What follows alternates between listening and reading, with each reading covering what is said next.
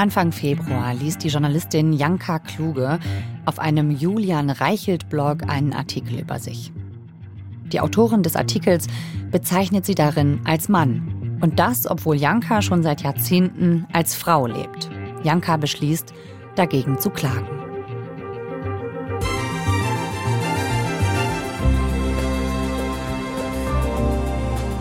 Mittlerweile gibt es ein Urteil in der Sache. Und das hat einige Leute vermutlich überrascht. Wir kommen am Ende dieser Folge darauf zurück. Jankas Klage ist Teil ihres langen Kampfes um ein normales Leben. Und ihre Geschichte ist kein Einzelfall.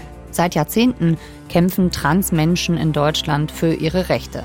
Ganz aktuell arbeitet die Ampelkoalition an einem neuen Gesetz. Aus dem sogenannten transsexuellen Gesetz soll das neue Selbstbestimmungsgesetz werden. Was der Unterschied ist und warum da was genau gefordert wird, darüber spreche ich mit Julian Wenzel. Er hat das Thema zusammen mit seiner Kollegin Kathi Röb für den Podcast Willkommen im Club vom Bayerischen Rundfunk recherchiert.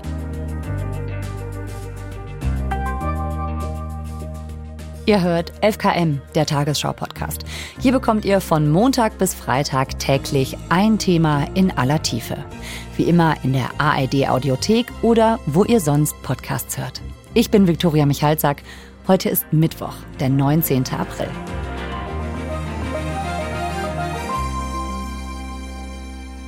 Julian, herzlich willkommen. Hallo. Wir starten diese Geschichte mit jemandem namens Janka Kluge. Wer ist das? Ja, Janka Kluge wohnt in Stuttgart. Mhm. Die ist 1959 geboren. Und ich finde, so wie ich Janka kennengelernt habe, das beschreibt sie eigentlich ganz gut. Und zwar haben wir uns zum Telefonieren verabredet.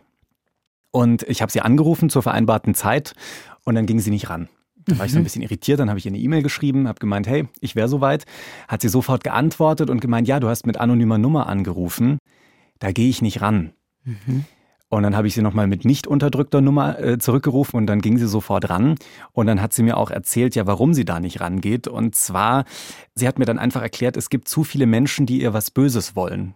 Also die arbeitet als Journalistin, als Freie und berichtet sehr, sehr viel über faschistische Bewegungen, über Neonazi-Gruppen. Mhm. Und es kommt eben auch hinzu, dass sie trans ist. Mhm. Und das macht sie so zur Zielscheibe für viele Personen. Sie ist trans. Das machen wir jetzt einmal direkt am Anfang klar. Ja. Also wenn wir trans sagen, dann meinen wir das, was ganz lange transsexuell genannt wurde. Mhm. Wir sagen hier trans. Warum? Ja. Warum sagt man nicht mehr transsexuell? Weil das so ein bisschen auf eine falsche Fährte führt. Transsexuell klingt ein bisschen so, als hätte es was mit Sexualität zu tun, mhm. was Leute im Bett machen oder so. Mhm. Aber damit hat es überhaupt nichts zu tun. Es geht nicht um die Sexualität, sondern es geht bei den Menschen um die geschlechtliche Identität. Ja.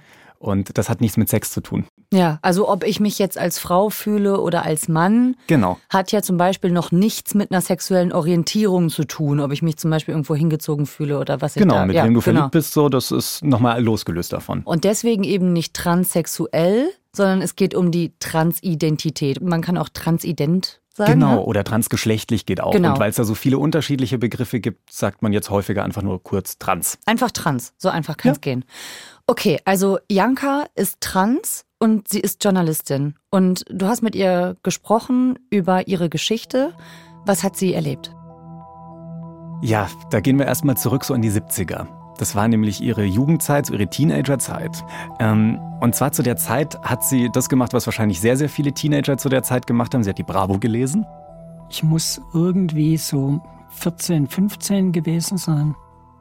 Und da habe ich in der Bravo einen Artikel gelesen über eine Transfrau aus, ich glaube, Polen, wenn ich mich richtig erinnere. Und bis dahin hatte ich das Gefühl, ich bin der einzige Mensch auf der Welt, wo irgendwie so empfindet. Und dann habe ich mir gedacht, als ich diesen Artikel gelesen habe, also wir sind schon mal zu zweit. Also sie ist geboren in einem männlichen Körper und als Junge aufgewachsen. Genau, zu der okay. Zeit hat sie noch als Junge gelebt. Und dann damals die Bravo in Händen gehalten und plötzlich so ein bisschen einen Zugang dazu bekommen. Genau. Und das war für sie ein ganz, ganz wichtiger Punkt. Mhm. Weil man muss sich vorstellen, das hat sie mir dann erzählt, das war eine ganz, ganz schwierige Zeit für sie. Mhm. Sie hat sich halt so ein bisschen anders verhalten als andere Jungs vielleicht in dem Alter und das hat ihr Vater damals auch mitbekommen. Mhm. Und der hat da gar nicht gut drauf reagiert, hat sie mir erzählt. Mein Vater hat mit Gewalt auf mein Transsein reagiert. Also er hat mich grün und blau und blau und grün geschlagen. Und ich bin dann auch schon so mit 13, 14 zu einem Jugendpsychiater gesteckt worden deswegen. Und als mein Vater dann mitgekriegt hat, dass er es mir nicht ausprügeln kann, ist er dazu übergegangen, mir zu sagen, dass ich kein Lebensrecht habe, dass ich mich umbringen soll. Und ich bin daraufhin, da war ich dann 16 ungefähr, habe ich zum Alkohol gegriffen, um mich zu beruhigen, um, um diesen, diesen Schmerz, um den aushalten zu können. Und ich war noch in der Schulzeit, da war ich dann schon Alkoholikerin, da war ich dann schon abhängig vom Alkohol.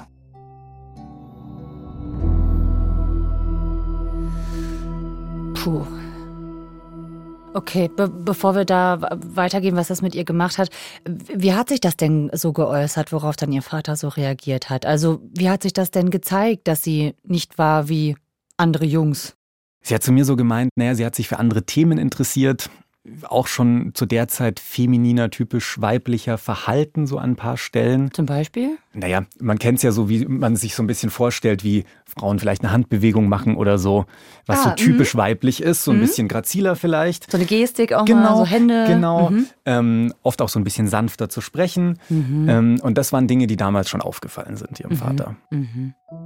Okay, also da merkt man schon, das war nicht leicht für sie. Und bestimmt eine, eine schwierige Zeit, ne? Und ähm, wie ging das für sie weiter? Ja, sie hat das gemacht, was wahrscheinlich viele in der Situation machen würden. Sie hat versucht zu fliehen. Mhm. Aus dieser Situation auszubrechen. Sie ist dann nach Berlin gezogen, mhm. um dort zu studieren. In die große Stadt.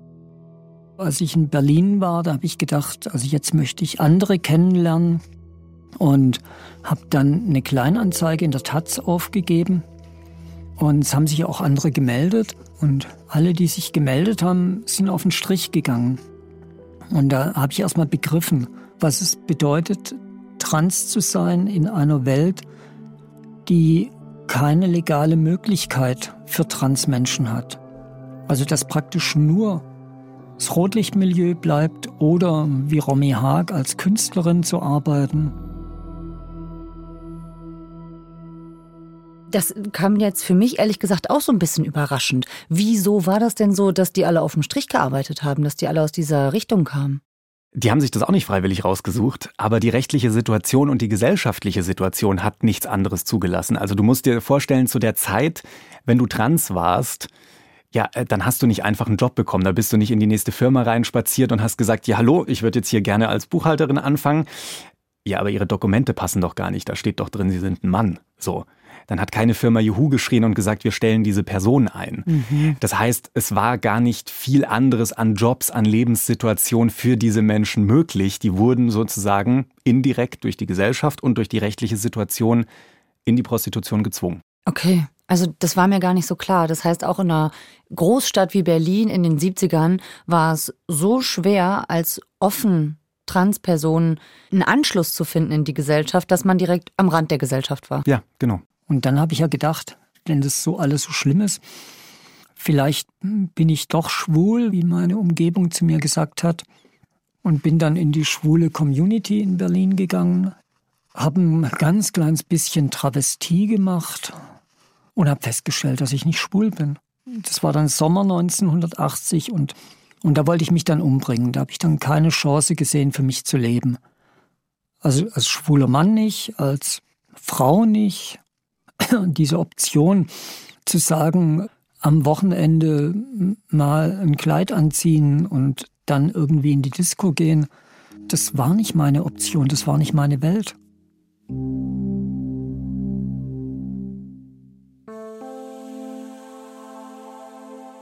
In dieser Situation spielt mal wieder ein Zeitungsartikel eine Rolle. Mhm. Ähm, also diesmal keine Anzeige, die sie liest, sondern einen kleinen, ganz, ganz kurzen Artikel, in dem beschrieben wird, die Bundesregierung plant ein Gesetz zur rechtlichen Anerkennung von Transpersonen. Mhm.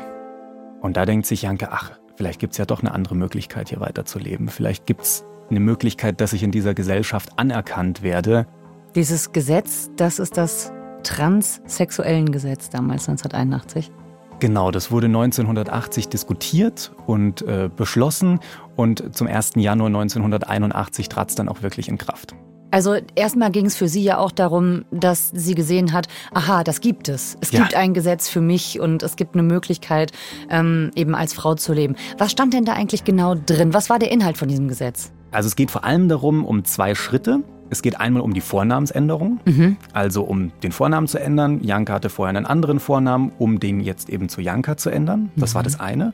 Und das andere, was geregelt wurde, ist der sogenannte Personenstandseintrag. Also das, was in offiziellen Dokumenten, zum Beispiel im Reisepass, unter Geschlecht steht. Also Mann oder Frau normalerweise. Genau. Oder inzwischen gibt es ja auch die Option divers oder genau. einfach nichts einzutragen. Damals gab es das noch nicht. Ne? Nee. Da gab es nur Mann oder Frau. Genau. Und das konnte man dann ändern. Genau, das war vorher überhaupt nicht möglich, das anzupassen. Ja. Und ähm, das war da grundsätzlich drin geregelt. Und um das überhaupt regeln zu können, gab es sehr, sehr viele Bedingungen, die du erfüllen musstest. Also du musstest zum Beispiel mindestens 25 Jahre alt sein. Mhm.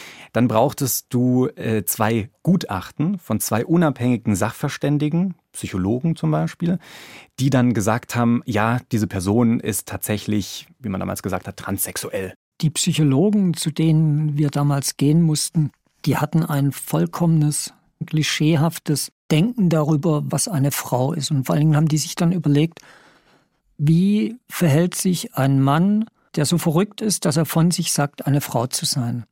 Und damit sind dann absolute Klischees aufgefahren worden. Das heißt, wenn wir damals in den 80er Jahren, wenn wir da zu einem Therapeuten gegangen sind, dann mussten wir richtig schön geschminkt im Kleidchen, Nagellack oder im Rock dort auftauchen und diese Weibchen-Klischees erfüllen. Damals Frauen, die in Jeans gekommen sind, denen wurde gesagt, ihr meint es nicht ernst.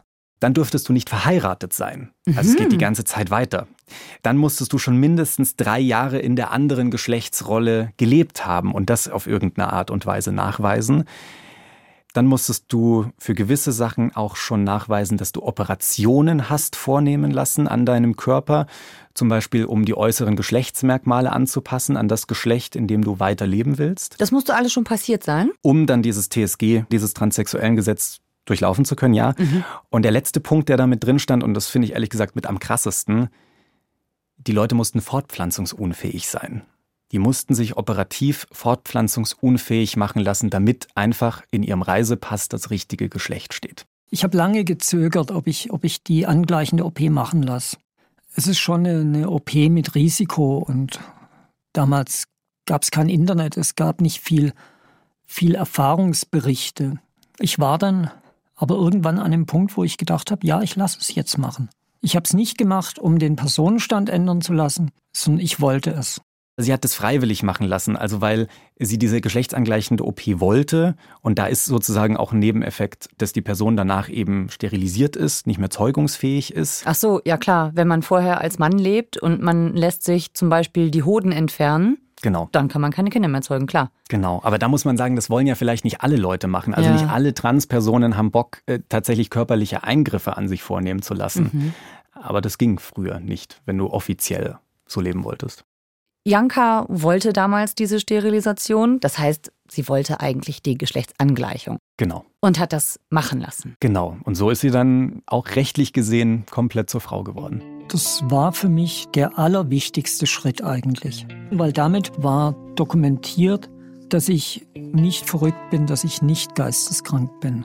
Also für mich zumindest. Ich war damals noch an der Uni und in der Uni dann als Frau eingeschrieben zu sein, das war für mich extremst wichtig. Also damals war es für mich das Gesetz, das mir das Leben gerettet hat. Wahnsinn, dass das für Janka so so einen Einfluss hatte, ne? Also, dass erstmal die Diskussion und dann die Durchsetzung von einem Gesetz quasi ihr Leben nicht nur verändert hat, sondern eigentlich, eigentlich muss man ja sagen, gerettet vielleicht sogar. Würden wahrscheinlich die wenigsten sagen, dass ein Gesetz ihr Leben gerettet ja. hat. Die ja. meisten klagen eher drüber so. Jetzt gibt es dieses Gesetz immer noch mhm. heute, aber diese Sachen stehen ja nicht mehr drin. Ja, guter Punkt. Also dieses Gesetz wurde über die Jahre, über die Jahrzehnte, es ist jetzt über 40 Jahre alt, immer wieder verändert. Also es war damals absolut fortschrittlich, aber die Zeit hat sich weiterentwickelt. Und das Gesetz ist stehen geblieben. In der Folge, dass ganz viel aus dem TSG rausgeklagt wurde.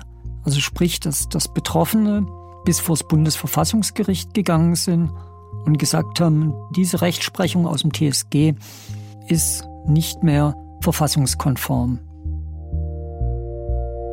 Also es lief immer so ab, Leute haben Klage eingereicht, sind bis vor das Bundesverfassungsgericht gezogen und das hat dann gesagt, ja, das stimmt, dieser Absatz, das kann so nicht stehen bleiben, der darf nicht mehr gültig sein. Mhm. Das ging als erstes um diese Altersgrenze, die ist gefallen.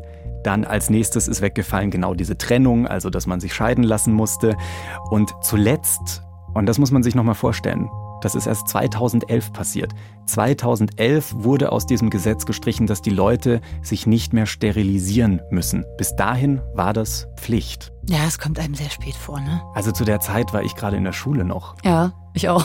Das, also da wir sind andere Leute rumgelaufen und haben sich diese Frage gestellt, lasse ich mich jetzt sterilisieren, lasse ich eine Operation an mir vornehmen, nur um ja, diese rechtliche Anerkennung zu gehen. Finde ich krass. Mhm. Jetzt haben wir gelernt, da hat sich eine ganze Menge getan. Ja. An Jankas Leben sieht man das, ne? was sich da verändert hat. Und das Gesetz hat sich auch verändert. Warum reden wir jetzt darüber? Es wird nämlich wieder diskutiert über dieses Gesetz. Warum soll es jetzt nochmal geändert werden? Wieso ist es wieder aktuell?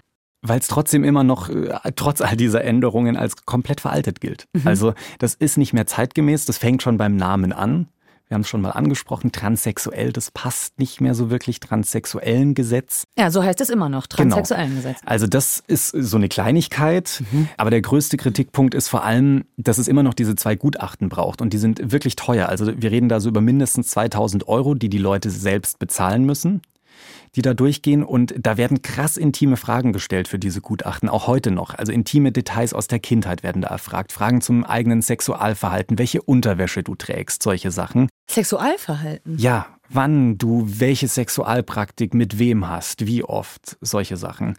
Aber ist das denn wichtig? Also sagt das ähm, was darüber aus, ob man trans ist? Wir haben ja eigentlich gesagt, es hat eigentlich mit der Sexualität nichts zu tun. Total, deswegen wird es eben auch von vielen Leuten als so entwürdigend empfunden, weil sie sagen, es hat doch überhaupt nichts mit dem zu tun, weshalb ich hier bin. Mhm. Aber da werden zu einem Stück weit Klischees abgefragt. Und das sind eben so Punkte, die da kritisiert werden. Und man muss sich das nochmal vorstellen, was das für ein Prozess ist. Die Leute sind absolut fremdbestimmt. Also zum einen durch diese Gutachten, mhm. Die andere Leute erstellen. Und dann braucht es eben die Zustimmung eines Amtsgerichts. Und diese Gutachter, diese Richterinnen, die entscheiden also offiziell, wer trans ist und wer nicht. Und nicht du selbst. Mhm. Und das ist genau der Punkt, weshalb sich dieses Gesetz ändern soll, hin zu einer Selbstbestimmung, dass Leute selbst sagen, ich sage, welches Geschlecht ich habe ich mhm. bestimme darüber und nicht irgendeine Person in einem Amtsgericht. Das Gesetz heißt immer noch transsexuellen Gesetz. Wie soll es denn heißen, wenn es jetzt geändert wird? Es soll zum Selbstbestimmungsrecht werden. Okay, Selbstbestimmungsrecht oder Selbstbestimmungsgesetz. Ja, Okay. Genau. Also das ähm, geht so in die Richtung von diesem, ja, diesem inneren Gefühl, was man hat, ne? diese innere Sicherheit. Mhm. Also ich zum Beispiel, ich identifiziere mich ja als Frau und habe das nie in Frage gestellt, weil ich irgendwie sagen würde, ich weiß das. Ja, ich weiß auch, dass ich ein Mann bin. Ja. Und so wissen halt andere auch, dass sie vielleicht biologisch als Mann auf die Welt gekommen sind, aber mhm. nee, sie sind Frauen. Oder sie sind auch nichts von beiden irgendwas dazwischen. Das mhm. geht auch. Und das heißt, die Forderung ist jetzt, dass in dem Gesetz, dass das reicht. Dass man sagt, wenn ich das sage, dann ist das so. Ja, so wie wir uns jetzt gerade absolut sicher waren, jo, du bist eine Frau, ich bin Mann, so sagen das Transpersonen auch. Janka hat das schon von frühester Kindheit angefühlt. Damals gab es einfach noch kein Wort dafür, es gab kein Internet dafür, wo sie einfach mal hätte nachschauen können, was das denn heißt. Dann wäre sie sehr schnell auf den Begriff trans gekommen. So hatte sie die ganze Zeit nur das Gefühl, boah, bei mir ist irgendwie was anders. Mhm. Und das beschreiben mir, ich habe in den letzten Jahren mit ganz, ganz vielen unterschiedlichen Transpersonen gesprochen, ja ganz viele von ihnen so. Sie wussten das zum Teil schon von frühester Kindheit an, dass mhm. sie trans sind. Jetzt gibt es ja Leute, die erzählen, dass sie als Jugendliche vielleicht zu schnell in diese Geschlechtsangleichung, in so eine Transition, wie man sagt, reingekommen sind, die vielleicht rückblickend sagen, boah, ich hätte mir gewünscht, dass da genauer hingeschaut wurde oder dass das vielleicht quasi ein bisschen genauer geprüft worden wäre. Also eigentlich genau äh, das, worüber wir jetzt reden. Inwiefern muss das irgendwie nachgewiesen werden oder, oder so verstehst du, dass sich da manche Leute Sorgen machen? Ja, also da müssen wir jetzt erstmal zwei Sachen unterscheiden. Die Personen, die du gerade ansprichst, Leute, die man sagt dazu detransitionieren, also wieder die Transition rückgängig machen. Genau, also die, die dann doch nicht, nicht mehr in diesem Geschlecht leben wollen, wo sie sich dann hin verändert haben, sondern wieder zurück wollen. Genau. Mhm. Ähm, das ist ein super geringer Anteil. So ja. um ein Prozent, unter ein Prozent der Transleute. Ja. Also das ist schon mal sehr selten. Mhm. Und dann das andere, was wir unterscheiden müssen, wir reden gerade über Gesetze und Rechte. Da geht es nicht darum, um irgendwelche OPs oder sowas, die geregelt werden, um irgendwelche körperlichen Eingriffe. Das, was bisher das transsexuellen Gesetz regelt und was zukünftig das sogenannte Selbstbestimmungsrecht regeln soll, ist die rechtliche Anerkennung von dem Fakt, wie ist dein Vorname und wie ist dein Geschlecht mhm. in offiziellen Dokumenten. Das, was im Ausweis steht. Im Ausweis steht tatsächlich kein äh, Geschlecht drin, aber im Reisepass. Mhm. Das soll damit geregelt werden. Mhm. Das ist alles. Es geht um mhm. Verwaltungsakt zu einem ja. gewissen Grad. Das heißt also so körperliche Eingriffe, so nach dem Motto, vielleicht ist dieses Gesetz ein bisschen zu lax, zu mhm. offen, da muss ich sagen, das verstehe ich nicht so ganz. Äh, weil letztlich geht es hier um Behördeneintrag, was auch wieder rückgängig machbar ist. Also mhm. äh, das kannst du nach einem Jahr auch wieder rückgängig machen, ist die Idee. Mhm. Da ist jetzt der Schaden sehr überschaubar. Man sagt also, naja, das ist ja eigentlich so der, der Behördenakt. Ob man jetzt seinen Namen ändert oder sein Geschlecht nochmal im Ausweis, ist eigentlich nicht das, worum sich Leute Sorgen machen, die meinen, zum Beispiel Jugendliche, die ein Problem mit ihrem Körper haben, ein Problem mit ihrer Identität, die lassen dann sich operieren oder nehmen Hormone und machen eben ganz, ganz krasse Eingriffe und könnten es später bereuen. Ja, ja. Da sagen manche sogar, da könnte dieses Selbstbestimmungsrecht hilfreich sein, mhm. wenn äh, tatsächlich Jugendliche in der Pubertät so dieses Gefühl haben, vielleicht bin ich trans. Mhm und ändern das erstmal auf dem Papier mhm. und können eine Zeit lang so leben, ohne irgendwelche Eingriffe an sich vornehmen zu lassen, ohne irgendwelche Hormone einzunehmen. Mhm. Und dann stellen sie vielleicht nach drei, vier Jahren fest, ach, ist doch nicht so. Mhm. Dann ist nichts passiert, dann geht man wieder aufs Amt, ändert das einfach, zack, ist es wieder vorbei. Äh, sagen manche, ist vielleicht sogar ein Vorteil von dieser Neuregelung. Okay. Was gibt es sonst noch für Kritik oder ähm, Ideen an dieser Änderung vom Gesetz, die da besprochen werden? Also es geht ganz viel um Schutzräume. Schutzräume vor allem von Frauen, ehrlich gesagt. Also mhm. Also es geht um sowas wie Frauensaunen, um Frauenhäuser. Dürfen da dann Transpersonen auch rein, also Transfrauen, mhm. oder dürfen die da nicht rein? Mhm. Und ich finde interessant, dass dieses Thema jetzt so hoch kommt weil es klingt so, als wäre es jetzt irgendwie so ganz unsicher geregelt.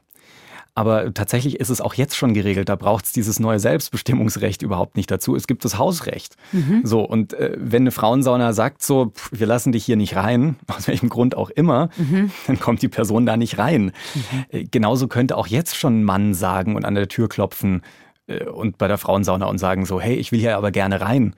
So, dann würde auch jemand sagen, nee, das, das machen wir nicht. Mhm.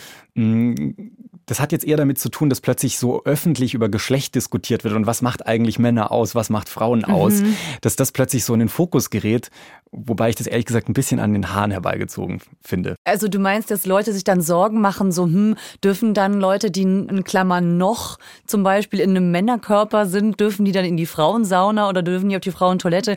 Äh, das gehört so ein bisschen zur Diskussion. Ja, ja, das wird gerade wahnsinnig groß diskutiert. Mhm. Ganz praktisch gesprochen wie gesagt, ich habe mit sehr, sehr vielen Transpersonen über die letzten Jahre gesprochen. Die sagen mir, boah, Saunen sind für mich eh keine Orte, an denen ich mich wohlfühle. Also, dass ich da überhaupt freiwillig hin will, ist fast ausgeschlossen. Mhm. Ähm, also, das ist nicht wirklich ein realistisches mhm. Problem, was jetzt okay. dann demnächst auf uns zukommt. Also, dieses neue Gesetz könnte einiges echt sehr viel leichter machen für Transpersonen. Ich finde, Jankas Geschichte zeigt ja auch ganz eindrücklich, wie belastend dieser Prozess das Geschlecht offiziell zu ändern, bisher abgelaufen ist. Also diese Fragen über das Intimleben und die psychologische Begutachtung, das ist ja immer noch die ganz normale Vorgehensweise seit über 40 Jahren, seit es dieses Gesetz gibt. Warum dauert es denn so lange, das zu modernisieren? Tatsächlich gibt es schon seit 2012 so einen parteiunabhängigen Arbeitskreis, der dieses Selbstbestimmungsrecht fordert. Mhm. Und es gab schon mal zwei Vorstöße, zwei Gesetzesentwürfe, einmal von den Grünen und einmal von der SPD. Mhm. Die wurden aber beide abgelehnt. Der eine Entwurf von der SPD tatsächlich auch von der Trans-Community, weil der einfach inhaltlich, ich sag mal, sehr überstolpert war. Mhm. Der war nicht gut gemacht. Und okay. da haben die Leute gesagt, nee, also das, das wollen wir auch nicht haben. Mhm. Der ging dann also nicht durch. Jetzt aber mit der neuen Regierung hat sich einiges geändert. Also SPD, Grüne, FDP, die alle in Regierungsverantwortung sind, die sind klar für ein Selbstbestimmungsrecht. Auch die Linke unterstützt diese Reform. Die AfD spricht ganz klar sich gegen ein Selbstbestimmungsrecht aus. Und CDU, CSU, die sind ein bisschen interessant, die äußern sich nämlich nicht so ganz eindeutig. Also da mhm. gibt es einzelne Abgeordnete, die lehnen dieses angedachte neue Gesetz klar ab. Andere lassen eher so eine Unterstützung durchschimmern. Was man aber festhalten kann, die Union ist auf jeden Fall keine treibende Kraft hinter diesem Selbstbestimmungsrecht. Aber das heißt, mit der Ampelregierung gibt es da mehr Chancen. Wie ist denn da jetzt der Stand der Dinge? Wichtiger Punkt, wir reden erstmal nur über einen Entwurf. Es mhm. gibt noch kein Gesetz. Mhm. Und selbst dieser Entwurf wurde noch nicht vorgestellt. Alles, was es bisher gibt, ist ein Eckpunktepapier. Künftig soll jeder Mensch in Deutschland Geschlecht und Vornamen für sich selbst festlegen können. Fühlt er sich bisher falsch zugeordnet, soll eine Änderung in den Registern ohne langwierige und teure Verfahren möglich sein. Mit einem neuen Selbstbestimmungsgesetz will die Bundesregierung das mehr als 40 Jahre alte Transsexuellengesetz reformieren. Da steht drin, dass es so ein Verwaltungsakt werden soll, dass man einfach aufs Amt geht, sagt, ja, ich möchte hier Vornamen und Personenstand ändern. Dann wird das alles aufgenommen und dann wird das geändert. Das bedeutet, aus einem juristischen Akt wird ein formaler Akt. Und es genügt der Antrag zu sagen, mein Name ist so und so und ich habe das und das Geschlecht. Dieser formale Akt geht einher mit dem Wissen, mit der tiefen Überzeugung, dass letztendlich niemand außer der Person selbst wirklich sagen kann, was für ein Geschlecht sie hat, wie sie sich empfindet. Dann stehen da noch ein paar Regelungen drin für 14- bis 18-jährige Kinder. Die können diesen Antrag zwar selbst stellen, aber die Erziehungsberechtigten müssen dann beide zustimmen. Unter 14-Jährige ist noch ein bisschen komplizierter. Also das steht da soweit alles geregelt drin. Mhm. Wie dieses Gesetz genau aussieht und dieser Entwurf, das wissen wir noch nicht. Mhm. Aktuell arbeiten da vor allem das Bundesjustizministerium und das Bundesfamilienministerium dran. Das sind die führenden Ministerien, die dafür verantwortlich sind. Mhm. Und die treiben das voran. Und jetzt heißt schon seit einiger Zeit, also letztes Jahr wurde dieses Eckpunktepapier vorgestellt. Wann kommt denn jetzt mal endlich dieser Entwurf? Ich hätte gehofft, dass wir eigentlich schon viel weiter sind, dass jetzt nicht nur die Eckpunkte da sind, sondern dass, dass auch das Papier inzwischen veröffentlicht wäre und wir dann an dem Papier diskutieren könnten. Und ich finde die Argumente der Gegenseite zum Teil wirklich an den Haaren herbeigezogen. Also wir müssen einfach mal gucken, wie jetzt die Situation aussieht. Ganz viele Transpersonen wollen nicht mehr diesen entwürdigenden Prozess durchgehen, diesen teuren Prozess durch diese Gutachten mhm. und sagen, sie warten. Das heißt, offiziell auf dem Papier ist der alte Name noch eingetragen und das sorgt für ganz skurrile Situationen, zum Beispiel am Flughafen. Ja. Äh, dann stehst du da, bist äußerlich schon total männlich und äh, dann schaut dich jemand bei der Personenkontrolle an und sagt so, hä, hier steht aber irgendwie Frau, Frau Lisa Müller. Mhm. Äh, das passt doch nicht zusammen mit der Person, der hier steht. Oder alleine lass uns an die letzten Jahre denken. Corona-Tests haben wir alle hundertfach gemacht. Da jedes Mal musstest du irgendwie ein Ausweisdokument vorzeigen. Jedes Mal wurde klar, hä, irgendwas stimmt hier nicht. Mhm. So. Also das baut ganz, ganz unangenehme Situationen im Alltag auf, auch auf der Wohnungssuche oder Jobsuche. Mhm.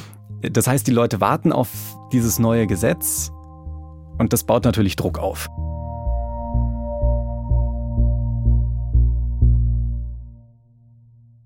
Lass uns nochmal auf Janka Kluge schauen und auf den Gerichtsprozess, den hatte ich ja am Anfang kurz angesprochen. Ihr erinnert euch, Janka hat ihre Namens- und Geschlechtsanpassung schon in den 80er Jahren offiziell gemacht. Sie profitiert von dem neuen Selbstbestimmungsgesetz also nicht mehr direkt.